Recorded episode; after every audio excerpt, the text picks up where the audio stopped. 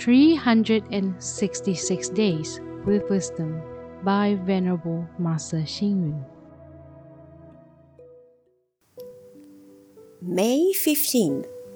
Greet each other with sincerity and genuineness.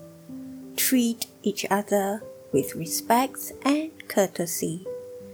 Get along with each other in peace and tranquility. Encourage each other with self-knowledge and Dharma. A couple should not have the idea of reshaping each other's character and personality in a marriage. Instead, they should adjust and adapt to each other, respect and give space to each other. Nowadays, some divorces are due to insignificant matters, such as not agreeing about the different ways to squeeze toothpaste and wear socks. This is treating marriage lightly as child's play. It is also due to lack of communication skills and unwillingness to give and take. In ancient Greece, the great philosopher named Socrates had a fierce and pestering wife who always embarrassed him in public. Someone once asked Socrates what the consequences were of getting married.